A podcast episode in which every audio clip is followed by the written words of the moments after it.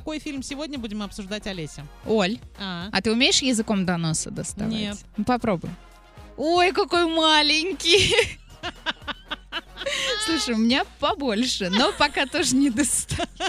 Просто сейчас спросили, а умеют ли радиоведущие доставать языком до носа? Нет, не умеем. А сегодня в рубрике «Кино Лайф» мы будем обсуждать триллер «Сквозь время», категория 12+, а дата выхода в России 15 июня.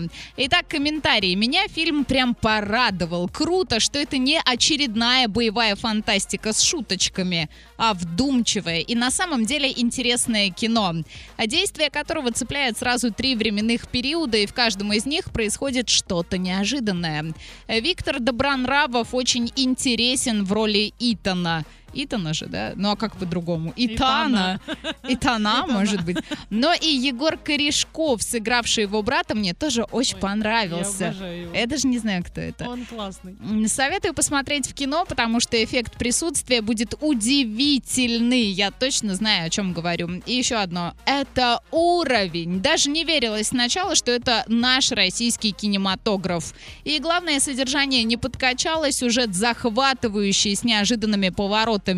Актеры подобраны идеально. Столько эмоций от их игры, столько удовольствия от просмотра. Всем настоятельно рекомендую. Сходите, посмотрите в кинотеатре «Мир» и составьте свое мнение.